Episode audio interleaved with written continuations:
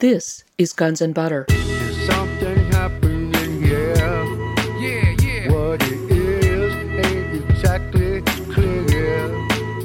There's a man with a gun over there. the fireproofing upgrades were very coincidentally similar. They matched up uh, almost exactly to the areas of impact, failure, and fire on 9/11. So, they have 110 floors in the North Tower, for example, only eight of those floors had been updated fully for fireproofing. And those were the exact eight floors where the plane hit and where the fire occurred and where the failure was said to have uh, initiated.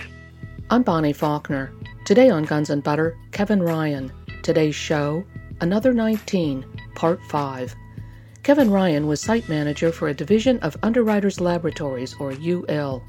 As a manager at Underwriters, he began in 2003 to question the World Trade Center investigation being conducted by UL and the U.S. National Institute of Standards and Technology, NIST, and UL's work to ensure the fire resistance of the buildings.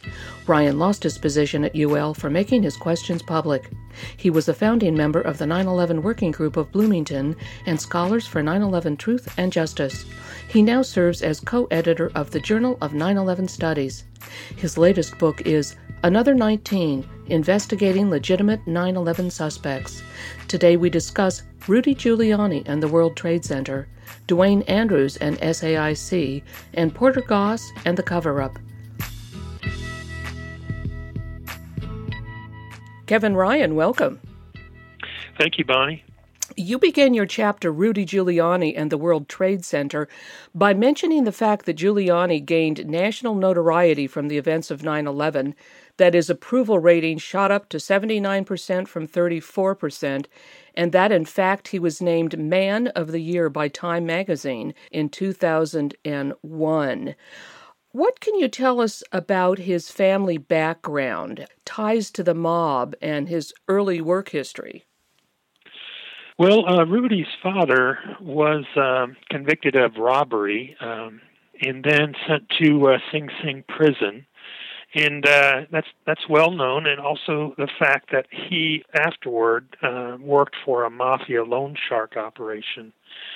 Rudy's uncle on his mother's side, his mother's brother, also worked for a loan shark operation, and uh, their son, uh, his uncle's son, was uh, said to be a stone cold gangster. So it's clear that Rudy's family had a lot of uh, ties to the mob, and that was clear uh, given some other folks that worked with Rudy uh, in the years, even when he was mayor of New York City. But uh, Rudy, like uh, Dick and Don, Dick Cheney and Don Rumsfeld, uh, he got off to a very quick start in the politics of certain things. And he, at the age of 29, he graduated from law school, and he was appointed right away as uh, being in charge of the cases, the enforcement of the Knapp Commission investigation of police corruption in New York City, and and for some reason the uh, the indictments and the convictions didn't end up in the corruption actually being reduced. It actually continued, in particular drug-related corruption. But um, whether or not Giuliani was uh, seen as doing a good job there or not, he was appointed shortly after that to be Associate Deputy Attorney General in the Ford administration, reporting to Deputy Attorney General Harold Tyler. So, uh, in that role, he was uh, basically mentored by Harold Tyler, who was a very powerful man. And uh, he was also, even at that time, warning about domestic terrorism and recommending uh, that intelligence uh, collection policies be relaxed. So, Rudy was on board right away with uh, a lot of these folks who worked in the Ford administration at a very young age. And uh, in the Reagan administration, when he was only 37, he was appointed to the third highest position in the Department of Justice, uh, the Associate Attorney General, where he was responsible for overseeing the Department of Corrections and the Drug Enforcement Agency. And that's interesting because back then, uh, the Drug Enforcement Agency was uh, involved with uh, helping uh, the CIA run uh, cocaine into the United States to fund the Nicaraguan Contra effort. This was reported by Gary Webb, the journalist. But uh, Rudy, then, uh, as the man in charge of the Drug Enforcement Administration, would have uh, had some complicity in all of that. and uh, so he had a very interesting background in the Justice Department. And uh, I do know that while he was there, he he also chaired a committee that uh, gave oversight to the government's use of a software called PROMIS, which has a lot of uh, interesting implications to 9/11. Uh, it was once used by Oliver North to uh, track terrorist threats. Basically, it was a database. PROMIS uh, was a database, and uh, that's interesting given that uh, British Foreign Secretary Robin Cook, after 9/11, said that that's what Al Qaeda means. Al Qaeda actually means database, uh, according to Robin Cook. And uh, so, this PROMIS software being a database tracking terrorist threats is very interesting. And there's been a lot of comments about this uh, software. And so, Giuliani's connection to that is very intriguing, I'd say. And then, of course, uh, you mentioned in your book that journalist uh, Daniel Casolaro was investigating with regard to the Department of Justice and PROMIS software as well. And he uh, reached an untimely end, didn't he? Yes, he did. Um, much like Gary Webb, um, it was said that Danny Casolaro committed suicide, but his family didn't believe it, and the ev- the evidence points to murder. But uh, Danny Casolaro was an independent journalist who was investigating a wide-ranging criminal uh, enterprise that involved PROMIS, It involved organized crime. Uh, the Bank of Credit and Commerce International, which was the uh, well-known terrorist financing network um, led by the CIA and some oil-rich uh, countries in the Middle East. And uh, Giuliani was involved in all of these things organized crime, oversight of PROMIS, oversight of the enforcement actions for the Bank of Credit and Commerce International, BCCI. Um, you know, and all this stuff kind of wrapped into. Uh, I think Casolaro called it the octopus. He uh, he called it this. It was this criminal network that somehow was involved in a, a number of things that you know circumvented democracy and had to do with drug running and just breaking the law in a widespread way. Um, so Giuliani was touching in his career all of these things: PROMIS, BCCI, organized crime.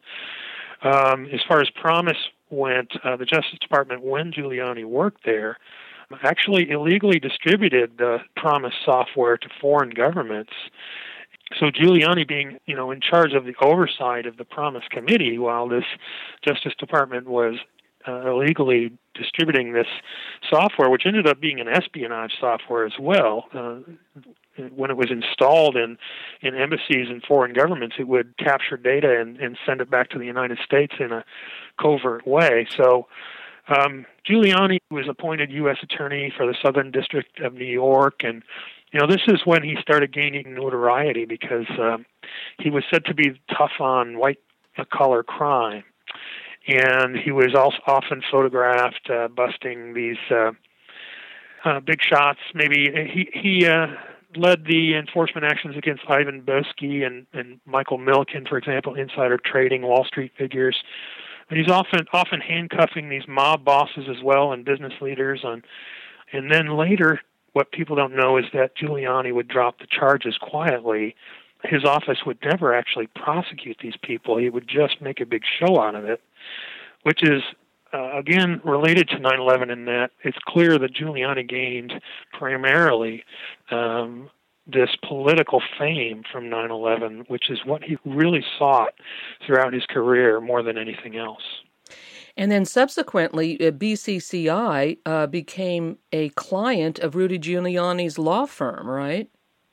That's exactly right. And in this book, I make uh, clear that there are, there are quite a few connections to BCCI and these alternate suspects. But Giuliani, as you said, he oversaw the enforcement actions against BCCI when it was shut down and, and uh, the crimes were laid bare. And then he went to work for White and Case, which was a major law firm in New York City that had BCCI as one of its clients. They represented BCCI, and Giuliani worked for that firm when he was um, running for mayor of New York City the first time, um, it was revealed that his firm had represented BCCI as well as Manuel Noriega, the Panamanian dictator, who at the time was seen as a bad guy, despite the fact that he was clearly uh, um, working in partnership with George H.W. Bush and uh, had been. And um, author Russ Baker made a lot of interesting uh, points about that relationship. But Giuliani seems to have been a deep state operative, or at least connected very closely to a lot of deep state operations over the years, and BCCI being one of them. Now, on September 11th, 2001, uh, Rudy Giuliani, of course, was mayor of New York City.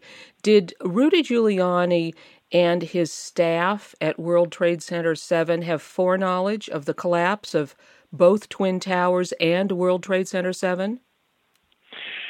Yes, they in fact did have uh, foreknowledge, and and uh, so I tried to track this down a little bit. But Giuliani um, stated very clearly that he was in the World Trade Center uh, complex at the time.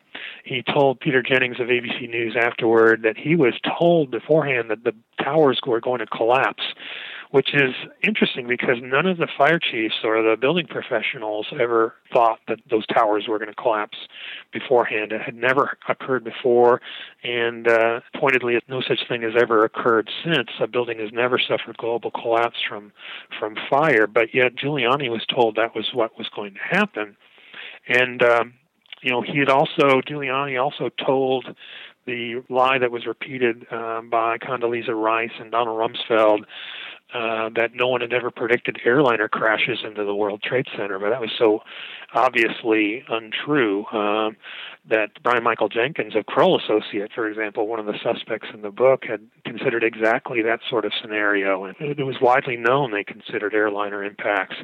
But like you said, uh, Giuliani's staff uh, from the Department of Buildings and engineers from the city were in uh, World Trade Center Building 7, and uh, they were telling people uh, from the fire department um, that uh, the building was going to collapse. Building 7 was going to be taken down. Clearly, there was foreknowledge, um, and one of the people that was involved with it was a deputy director of the OEM, Richard Rotanz. Um, and he was behind not only that claim that Building 7 was going to collapse. Now, no one would ever be able to predict this, that Building 7 was going to collapse, given the official account, which is just a very obscure and convoluted story. But um, somehow Rotanz knew that. He also claimed that there was a third hijacked plane headed for the area, which was the alleged reason that the OEM was evacuated that morning. And what was Rudy Giuliani doing on the day of uh, September 11th? And what was going on in the lobby of the North Tower? Well, Giuliani was, uh, for the most part, uh, wandering around the site of the World Trade Center.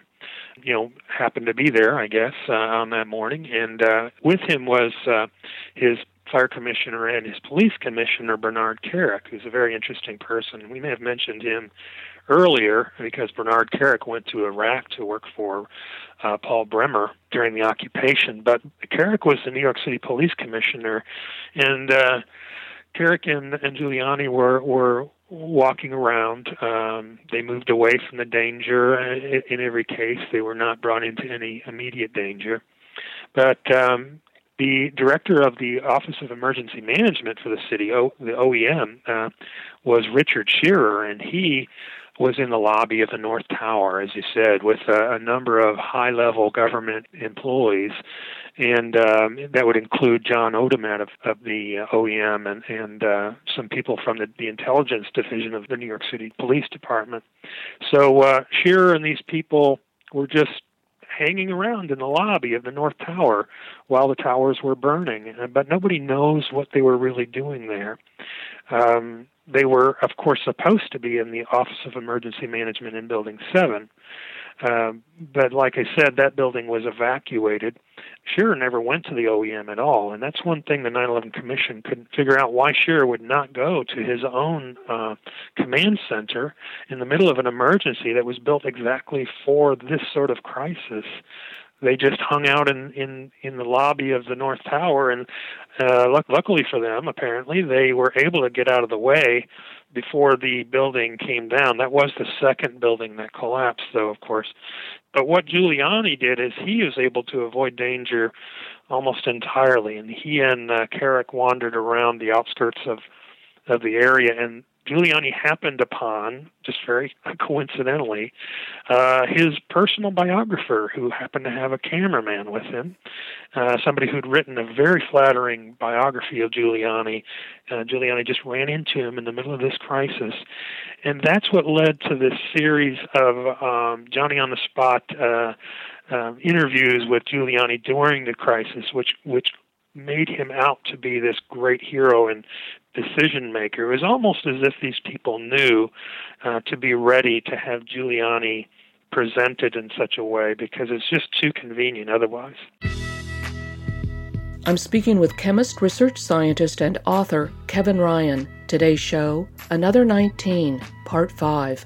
I'm Bonnie Faulkner. This is Guns and Butter. And then after the buildings uh, were demolished, who was in charge at Ground Zero, and uh, who was Richard Tomasetti? Well, uh, Richard Tomasetti is uh, half of, uh, of, the leaders of a, of a company called Thornton and Tomasetti, and his partner Charles Thornton was one of a small group of engineers that had been asked to investigate uh, terrorism over the years. He was one of the four who uh, investigated the Oklahoma City bombing, for example, and then he became a member of the NIST Advisory Committee for the World Trade Center. But his partner, uh, Richard Tomasetti, was the man who was ultimately said to have made the decision to recycle all the steel from Ground Zero. Now, if people don't remember, the fire engineering community and the victims' families were outraged at the destruction of the evidence at, at ground zero. And the speed with which Giuliani pressed everyone to get the evidence or the debris out of the area just move it as quickly as possible.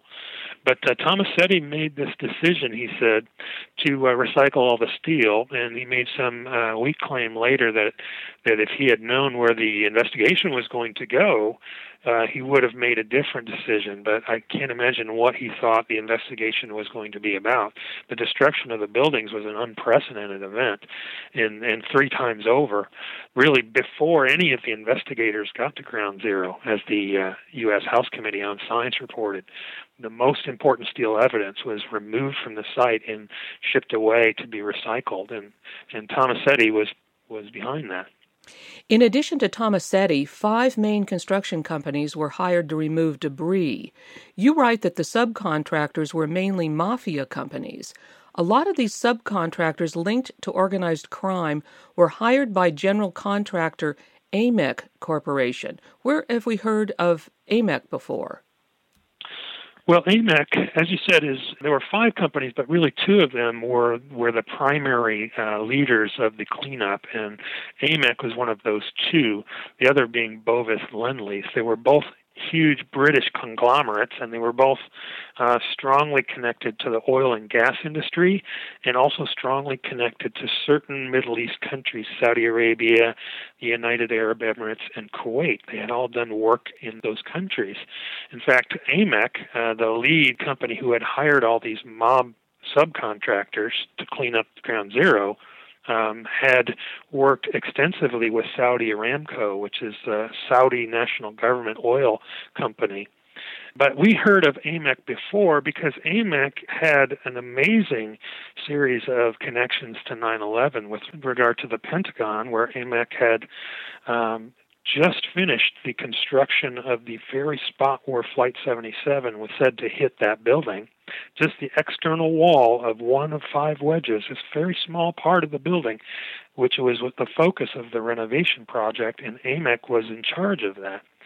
And then after the Pentagon uh, attack, they were hired to clean up and then rebuild that Pentagon section, and they were also in charge of the debris removal at Ground Zero within hours after the attacks. They were they were in charge of the debris removal and also in charge of managing the barges that the steel was shipped away on.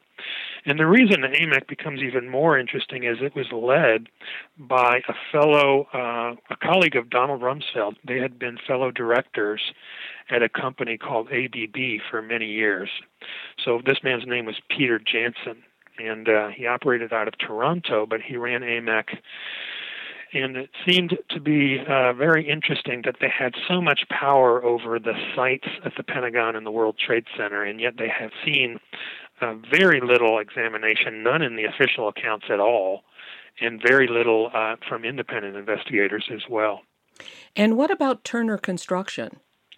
Well, Turner Construction was one of those five companies that was hired to clean up Ground Zero, and uh, there's more to that company because they were actually um, tenants in the buildings in the North Tower. They occupied the 38th floor, but they were also, as was revealed from a FOIA uh, document released, they were also involved in the fireproofing upgrades in the towers. Uh, if uh, listeners remember, the fireproofing upgrades were very coincidentally similar. They matched up uh, almost exactly to the areas of impact, failure, and fire on 9/11. So they have 110 floors in the North Tower, for example. Only eight of those floors had been updated fully for fireproofing. Now those were the exact eight floors where the plane hit and where the fire occurred and where the failure was said to have uh, initiated. But Turner Construction is run by uh, Thomas Leppert, who was later uh, mayor of Dallas,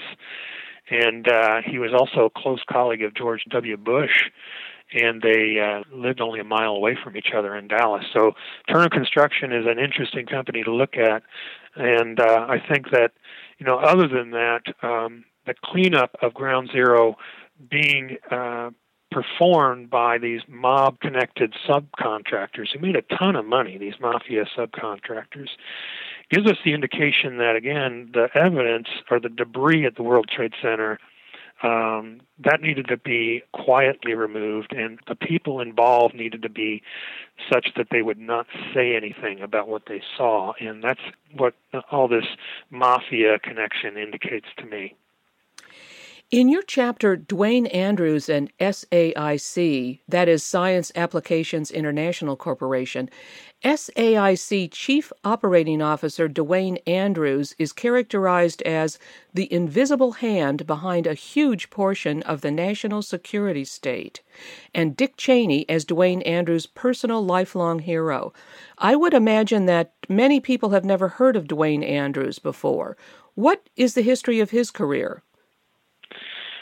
Well, Andrews definitely is somebody that people need to know more about. As you said, he was the chief operating officer of Science Applications International Corporation, which is uh, known as SAIC. And SAIC basically uh, uh, lives on terrorism. They have won a record number of government contracts through you know the growing national security state that has come out of the war on terror and they're seen basically as a fraternal twin of the of the CIA. They are a company that gains the most from the outsourcing of intelligence, which has just become uh, something that is out of control, frankly. Most top security clearances in the United States are given to uh, people working for uh, SAIC and companies like that. But Andrews ran that company, and that company had so many connections to 9 11, which we'll go through. But as you said, his background is very closely connected to Dick Cheney. Dick Cheney was his personal hero,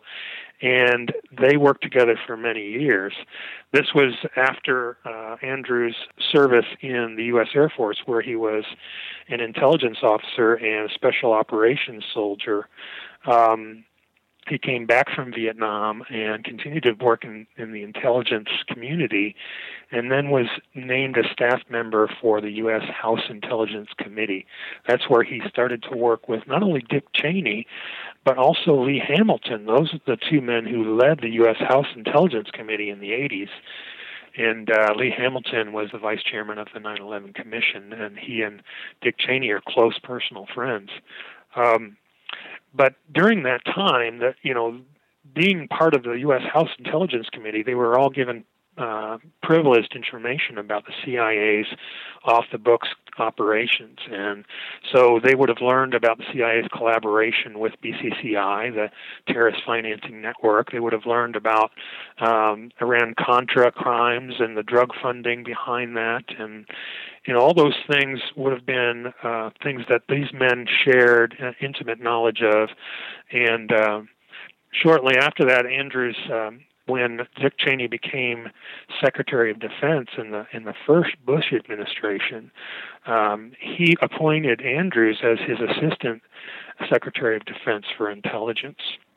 And uh, this was a very important time for uh, the, the evolution of the Defense Intelligence Agency and the operations that were going on uh, at that time uh, contributed to the the false information that led to the Gulf War. So, if people don't remember, the first Gulf War was initiated um, by claims that the Saudi border was being overrun by Iraqi troops. Satellite imagery, Russian satellite imagery, showed that there was a huge buildup by Saddam Hussein on the Saudi Arabian border. Dick Cheney and, and Duane Andrews, his assistant, used this, what turned out to be false information, to get the Saudi Arabians to agree to have uh, American troops stationed in Saudi Arabia and brought them into this this war um, that they would launch then shortly thereafter. But Andrews, therefore, he was over the DIA, the Defense Intelligence Agency, and that's where that information came from. And Andrews left the Pentagon and ultimately after the Bush administration to join SAIC and uh, rose to become its chief operating officer for the entire company at a time when there were some interesting people working there and they had just an incredible number of links to the things that ultimately happened on 9 11. And what about the corporation SAIC? You have described SAIC as a private business that cannot be distinguished from a permanent form of government. What does SAIC do for the U.S. government? Well, SAIC does almost everything for the intelligence community. At the time that Duane Andrews ran SAIC, they were building the databases that tracked and identified alleged terrorists and they were supplying U.S. airports with terrorism screening equipment. Uh, they were investigating terrorist attacks against U.S. infrastructure, including at the uh, 1993 World Trade Center bombing. The interesting thing about that, and they did ultimately uh, give the analysis that led to the official account of that 1993 World Trade Center bombing, but they had just a few years earlier done a World Trade Center evaluation, SAIC had, and basically had predicted the exact attack that occurred in the basement of those buildings. Um, if that wasn't enough, uh, SAIC uh, contributed the largest number of non government employees to the NIST World Trade Center investigation after 9 11. Um, they did a lot of research on high tech military equipment, and they did uh, a lot of work for the Air Force for air security.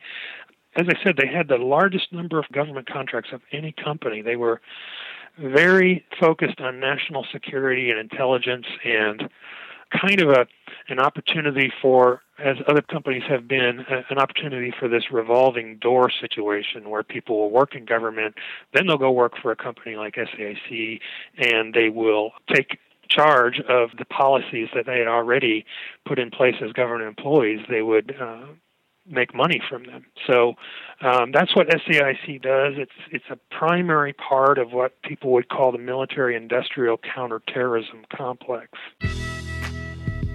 I'm speaking with chemist, research scientist, and author Kevin Ryan. Today's show, Another 19, Part 5. I'm Bonnie Faulkner. This is Guns and Butter. Who were Duane Andrews' fellow SAIC board members? Well, there were a lot of uh, CIA leaders that worked for SAIC.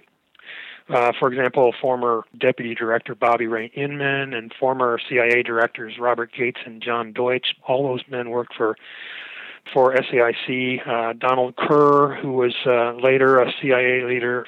But uh, not only that, but uh, there were people like uh, Stephen Hatfill, who was accused of of being the anthrax attack um, perpetrator he was an SAIC employee. Jerome Hauer, who was the director of New York City's OEM, he left not long before 9/11, but he worked for SAIC at the time. You know, there were a lot of uh, high-level intelligence leaders and military leaders working for SAIC along with Duane Andrews. You mentioned SAIC, Vinnell Corporation, and Booz Allen Hamilton as having essentially built the Saudi military. Yeah, it's interesting that the Saudi, you know, the Saudi government just hired these American companies to totally build its uh, military and it work very closely, intimately with its intelligence services. But SAIC uh, trained the Saudi Navy um, and brought a lot of Saudi military personnel to its own he- uh, headquarters in San Diego. And people may remember a number of the alleged hijackers came to San Diego as well. And Vinnell Corporation, which was a Carlyle Group subsidiary, one of the two main Carlyle Group subsidiaries, was uh, at the same time training the Saudi Arabian National Guard. And Booz Allen Hamilton, which is uh, linked to the um, NSA uh, spying on American scandal, was managing the Saudi Marine Corps. So basically, these three companies had built and were running the Saudi military. Again, people should remember that 15 of the 19 alleged hijackers were said to be Saudis, and there's so many connections to Saudi Arabia in 9/11, from uh, the ambassador's wife allegedly funding some of the hijackers to our intelligence community leaders, George Tenet and Louis Freeh, being on a very close personal basis with Prince Bandar, who who at the time was the ambassador to the United States. So um, SAIC was strongly connected to Saudi Arabia as well. You say that Duane Andrews built and secured the Defense Information System Network and its secret component. What is that?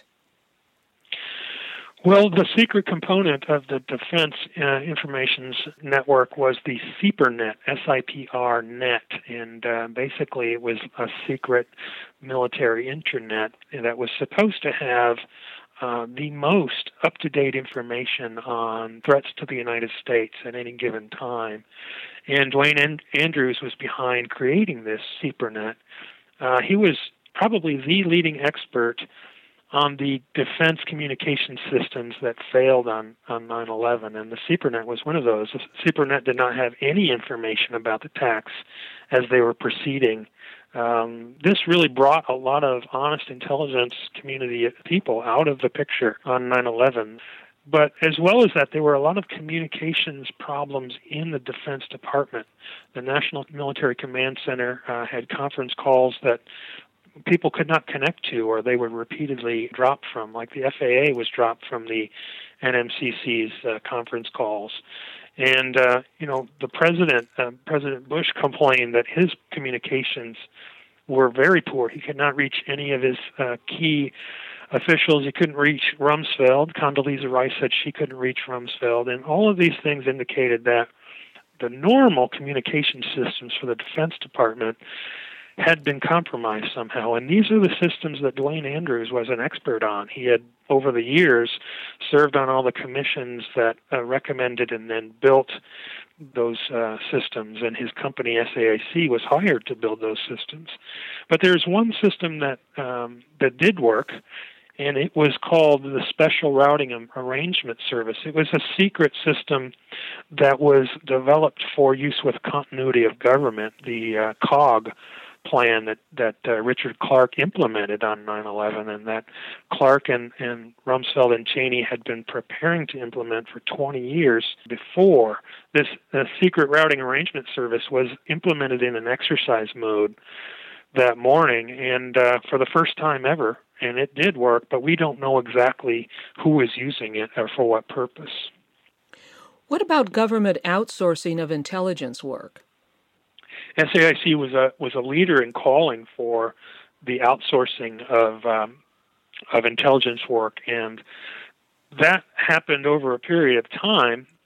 But uh, SAIC really became a leader in in securing contracts in which their own employees were given top the top secret clearances, and that um, if people are uh, have not learned their uh, basically private companies that uh, get the majority of top secret clearances these days, and most people who know the most about us and uh, you know know have the most access to uh, private information are not government employees, but are actual private company employees like those from SAIC.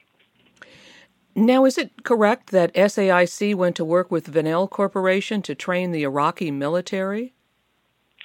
That's right. SAIC uh, received quite a few contracts um, in Iraq, and uh, you know, rebuilding the infrastructure and so forth. They they worked with Vinnell and um, not only that, but what was really amazing is after all the systems they had built for the intelligence community had failed in preventing a terrorist attack, they were then given these huge contracts to rebuild those systems.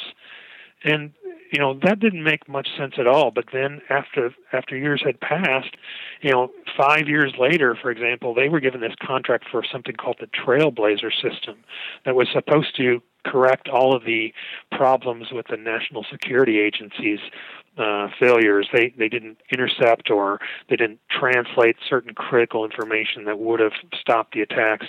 So this Trailblazer system was supposed to correct all those things, and SAIC was hired to do that. They spent six years and, and a billion and a half dollars, and then the project was just canceled because it didn't work at all.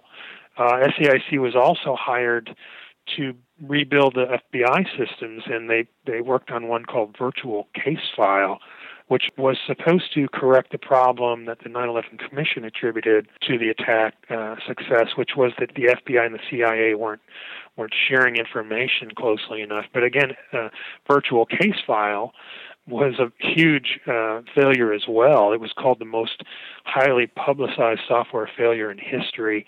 Um, so SAIC took tons of, of of money, there's just billions of dollars from the American public, and squandered it and gave us nothing.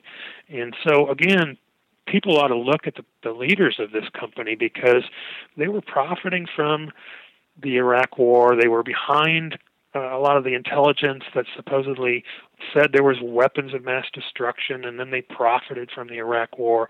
They were behind a lot of the systems that failed on 9/11 and then they profited from 9/11. And the people who led them were very suspicious including uh, Duane Andrews. You write that SAIC won major contracts for management of huge IT systems that involved spying on Americans and running the Joint Intelligence Operations Centers. Yes, they they did, and uh, you know the SAIC is is basically um, given no bid no bid contracts on a regular basis, and they have more information about uh, the American public, at least as much information as uh, on on all of us as do the uh, government agencies that are legally contracted for that sort of work. Although they're not, none of them are really supposed to spy on the American public. But um, SAIC uh, really is totally involved in these things that, frankly, a lot of us don't even know anything about. But this huge IT system. Uh, that you talked about was for running the Joint Intelligence Operations Centers, and uh, and frankly, none of these things lead us to believe that we are more secure from the uh, risk of terrorism, but yet we know we are less secure from the financial outlays we have made that have led to a $17 trillion deficit, and companies like SAIC and the Carlyle Group are profiting while the rest of us are not gaining at all. What is QinetiQ? Could you describe its activities? Yeah, QinetiQ was a um, was a pseudo uh, government agency for the British. The British Ministry of Defense uh, started this company, QinetiQ, that was a lot like the CIA's In-Q-Tel. Um, but for some reason, a lot of these suspects in this book went to work for QinetiQ shortly after 9 11, and one of them was Duane Andrews. Uh, another was Stephen Cambone, Rumsfeld's sidekick. Another was George Tenet, the former uh, director of CIA. And and QinetiQ is very interesting. They uh, they hired uh, so many people that were connected to 9/11, but also they bought up companies that were, uh, I think, suspiciously connected to 9/11. One of them being uh, called Analex, which was previously called Hadron. This is the company that distributed the PROMIS software in conjunction with Giuliani's Justice Department. So, uh, again, QinetiQ and Hadron should be investigated for the possible link to um, a database known as Al Qaeda that PROMIS may have had some connection to. But uh, not only that, you know, QinetiQ was hired to more recently um, manage the NASA Space Center, uh, Kennedy Space Center. They've given billions of dollars for uh, developing ground systems and launch vehicles and spacecraft and managing the payloads and so forth. And that should lead people to wonder all these people who are suspects in the crimes of 9 11 uh, now having such um, strong uh, uh, leadership over the uh, space systems in the United States uh, because there are again, reasons to believe that one day we may see a space Pearl Harbor, and it may be very much like the attacks of 9 11 in that the official account is not uh, substantiated by evidence. And so, if we have people like Duane Andrews working for QinetiQ and, and managing the NASA uh, spacecraft, and former Stratesec director James Abrahamson, uh, also managing a company called GeoEye that is related to that, and James Clapper, who uh, recently lied about the NSA spying, working with Stratesec uh, director Abrahamson at GeoEye. All these space-related companies and these these suspects from 9/11 really need to we need to keep an eye on them. Why should Duane Andrews be investigated for involvement in the crime of 9/11? Well, in a nutshell, uh, you know, being Dick Cheney's protege and Dick Cheney being the leading suspect is one reason, but the fact that he was a leading expert on the Defense Department communication systems that failed on 9 11, uh, and the fact that his company created the national databases that tracked and identified alleged terrorists, but that failed to prevent 9 11, a company that had supplied airports across the country with terrorism screening equipment, um, the fact that they provided the official account for the World Trade Center disaster after the 1993 bombing and helped the NIST group do so after 9 11. That they managed the robots used to search the pile at Ground Zero, possibly eliminating explosive evidence. Uh, that they provided the information to capture the alleged mastermind of 9 11, Khalid Sheikh Mohammed. That they profited from the war in Iraq as well and gave information that ended up being false about weapons of mass destruction. Uh, Andrews was just, I think he's a top suspect in so many ways that circumstantially, of course, but the, the just the extreme amount of this circumstantial evidence is enough to bring a person under suspicion. I'm speaking with chemist, research scientist, and author Kevin Ryan. Today's show, Another 19, Part 5. I'm Bonnie Faulkner. This is Guns and Butter. You write about Porter Goss and the cover up. I always remember Congressman Porter Goss, along with Senator Bob Graham, as the two guys who were having breakfast with Pakistan's head of intelligence on the morning of 9 11. You write that that morning Goss even shows up at the Pentagon, speaking to reporters minutes after a so called plane hit the building. Both Goss and Graham have a long history in the state of Florida. Who is Porter Goss and what is his history? Well, Porter Goss is um, is a career uh, CIA operative. He worked for the CIA uh, for many years in the 60s and 70s as a, actually an, an undercover operative. Um, it was said that he worked for uh, Operation 40, which was an assassination squad and the reason that that was said and appears to be substantiated is that in uh, his book uh, Barry and the Boys, uh, investigator Daniel Hopsicker published this photograph that was given to him by a drug-running CIA operative named Barry Seal, and this photograph shows Porter Goss um, in a in a nightclub in Mexico City with the members of this assassination squad, Operation 40.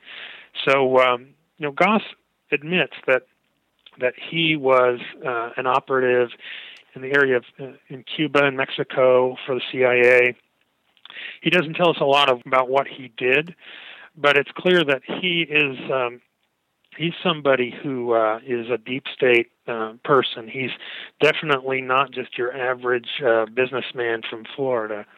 But the reason that, um, as you said, uh, Florida is so interesting is that this is the areas in which Porter Goss was the congressman are the exact areas where these alleged hijackers were training in places like Venice and uh, Charlotte County in Florida. That's those were the areas that Porter Goss represented as a as a congressman. and that's where Muhammad Atta and these other people trained in places like Huffman Aviation and so forth. Um, you know, Goss got into government through the city of Sanibel, which is a Florida island, actually, in a city, and and he um, actually was given a big boost by Bob Graham. Although Bob Graham was a Democrat and Goss is a Republican, for some reason, um, Graham gave um, Goss this big boost by naming him to uh, uh, councils that led him to uh, become county offices and, and afterward to let him become uh, a congressman in the end. In 1996, Goss became chairman of the House Permanent Select Committee on Intelligence. How did Goss perform in this role? Well, as a member of that committee, uh, Goss um, was conducting political uh, favors, it, it appeared, he oversaw the House Intelligence Committee's inquiry into the uh, drug trafficking supporting the Nicaraguan uh, Contras, and he covered up the CIA's involvement there and, and ignored the fact that the evidence that uh, Vice President Bush was involved. So he appeared to be doing political favors instead of actually doing investigations. And after 9/11, it was clear that he was a, a big um, supporter politically of the Bush family and uh, was doing favors left and right for George W. Bush. And what about his relationship with Senator Bob Graham? Did the two of them work closely together? Yeah, they had worked closely together uh, for years, and uh, he traveled a month before 9 11 with uh, Bob Graham to Pakistan to meet the president of Pakistan. And um, you know, he continued after that to uh, meet on 9/11 with Mahmoud Ahmed, who was the uh, general in charge of Pakistan's ISI, and uh, that's interesting because ISI, of course, um, was closely related to BCCI, and in fact, they were said to be inseparable. Um, the uh, Pakistan's intelligence service ISI was inseparable from the network of terrorist financing and, and supposed operations called BCCI. But on the morning of 9/11, according to Graham, they were they were actually talking about terrorism, specifically terrorism uh, generated from Afghanistan. They were also talking about Osama bin Laden. And this is amazing. This is, you know, the morning of 9 11, these two men who ended up leading the joint inquiry investigation into 9 11, talking to the man who uh, led the ISI and talking about terrorism and Osama bin Laden. But we wonder if they talked about some of the interesting things that we know now that they knew then. There was an FBI informant, for example, Randy Glass was his name, who uh, who got information from a Pakistani ISI agent. It was on tape. It was actually available on tape that um, that the towers were going to come down. This was two years before 9/11, and um, this information was was sent to uh, Graham. Um, and Glass said he sent the information, but uh, it's not clear if any of that was followed up on or why, for example, the uh, uh, General Ahmed might have been meeting with these two men, and yet the information not being revealed about the threat to the World Trade Center on the day that it actually occurred. Yes, uh, I have that audio of uh, FBI informant Randy Glass uh, talking about having dinner with Pakistani ISI agent Raja Ghulam Abbas and they're dining in some restaurant and they look he looks up at the towers and says these towers are coming down. So yes i have that audio. It's actually quite famous. Um, porter goss led the joint congressional inquiry into 9-11 how did he perform in this role? Well uh, his role appeared to be a cover up role. He made it clear uh, immediately when the inquiry was finally uh, created that they would not be looking for guilt or accountability. Um, you know, you know, he used this kind of vague um, diversionary language about how they were looking for solutions, not scapegoats. And really, he continued to defend the White House throughout this time. Um, you know, saying that uh, that claims that the warnings the president had received uh, about the impending attack, saying those were all just nonsense. And uh, um, it's just really clear that Goss and Graham together had no intention of revealing anything that would put um, any bad light on Dick Cheney or on the Bush administration. So, you know, not only that, the joint inquiry clearly did not uh, look for the truth about 9/11. An example being that uh, FBI informant um, Abdul Sheikh, who uh, lived with the uh, alleged hijackers in San Diego, Al Mihdhar and Al Hazmi, uh, was allowed to just avoid any interviews. He was allowed to avoid polygraph. Uh, he clearly had this Sheikh guy clearly had information about two of the alleged hijackers, but instead of um, forcing him to testify, the joint inquiry was very passive. Um, this this approach really can't be reconciled with the way that other terrorist suspects were handled, like uh, Abu Zubaydah, who was captured in 2003 and tortured extensively. And then years later, we find out through his habeas corpus petition responses that Zubaydah was never connected to Al Qaeda. The 9 11 Commission, uh, frankly, built their story on the torture testimony of people like that. But this guy, Abdul Sattar Sheikh, was allowed to just avoid any of it. He's, he was clearly a, an important Saudi and he had lived with and and supported two of the alleged hijackers, and the joint inquiry just allowed him to get off the hook entirely. How did Porter Goss lead the way for the deception behind the official account of 9 11? Well, uh, the co chairman, both Goss and Graham, they, they exercised what was said to be near total control over the inquiry, and they forbade the inquiry staff to speak to other uh, people. They uh, the members of the inquiry complained that the uh, co-chairman Goss and Graham withheld information and and totally controlled the process.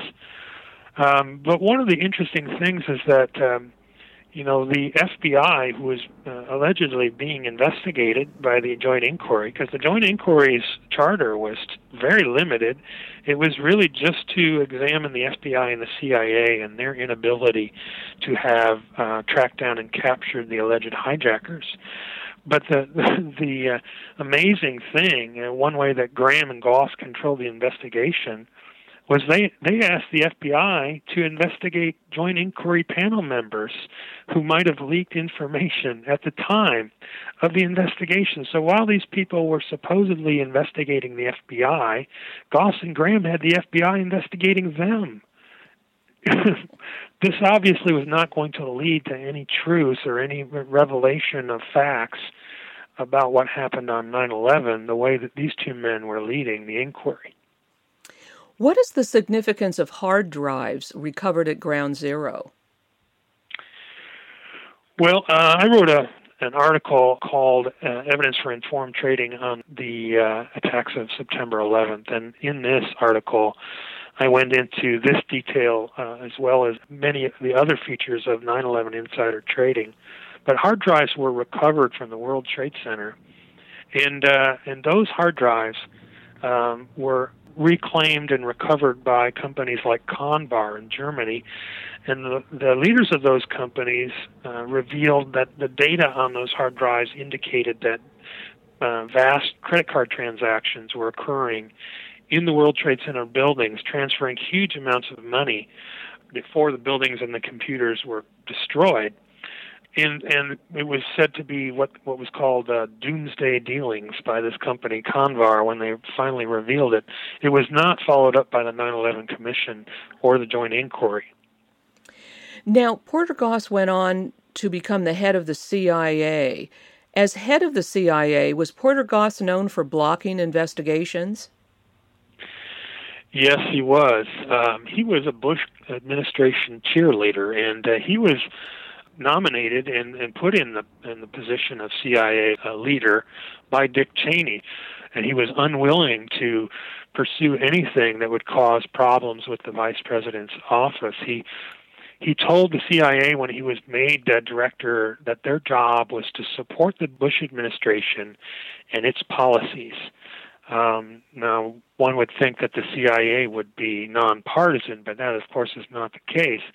And it certainly was not under Porter Goss. There were senior CIA officers who had opposed the Iraq War, but um, but Goss was strongly in favor of it.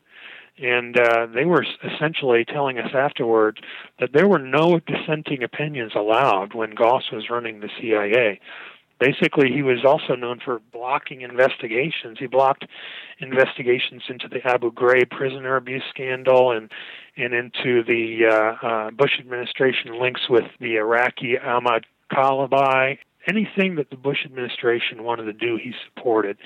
So uh, it turns out that you know this guy who led the first investigation into 9/11 the inquiry um, really was just a man working for the bush administration well, Kevin Ryan, I want to thank you for writing such a terrific book. Thank you, Bonnie. I really appreciate your time. something happening here. Yeah, yeah. What it is ain't exactly clear. There's a man with a gun over there. I've been speaking with Kevin Ryan. Today's show has been Another 19, Part 5.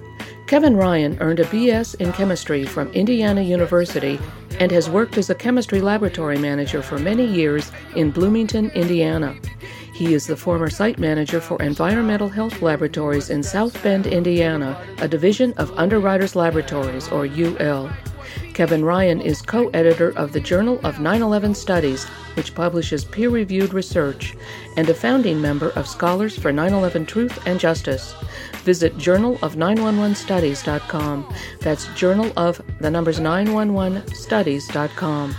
Many of his articles can be found at ultruth.com. That's ultruth.com. His new book, Another 19 Investigating Legitimate 9 11 Suspects, can be found at another19.com. That's another, the numbers 19.com. Guns and Butter is produced by Bonnie Faulkner and Yarrow Mako. To leave comments or order copies of shows, email us at blfaulkner at yahoo.com. That's B L F A U L K N E R at yahoo.com or faulkner at gunsandbutter.org. Visit our website at gunsandbutter.org.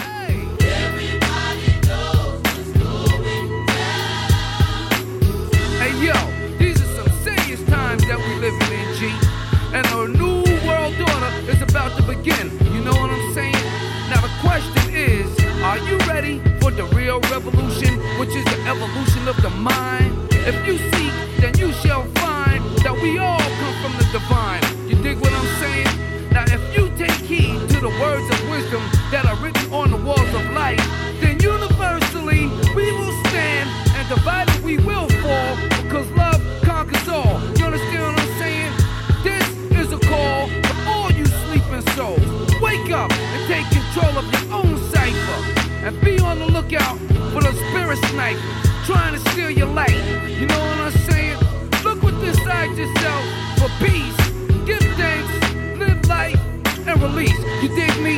You got me?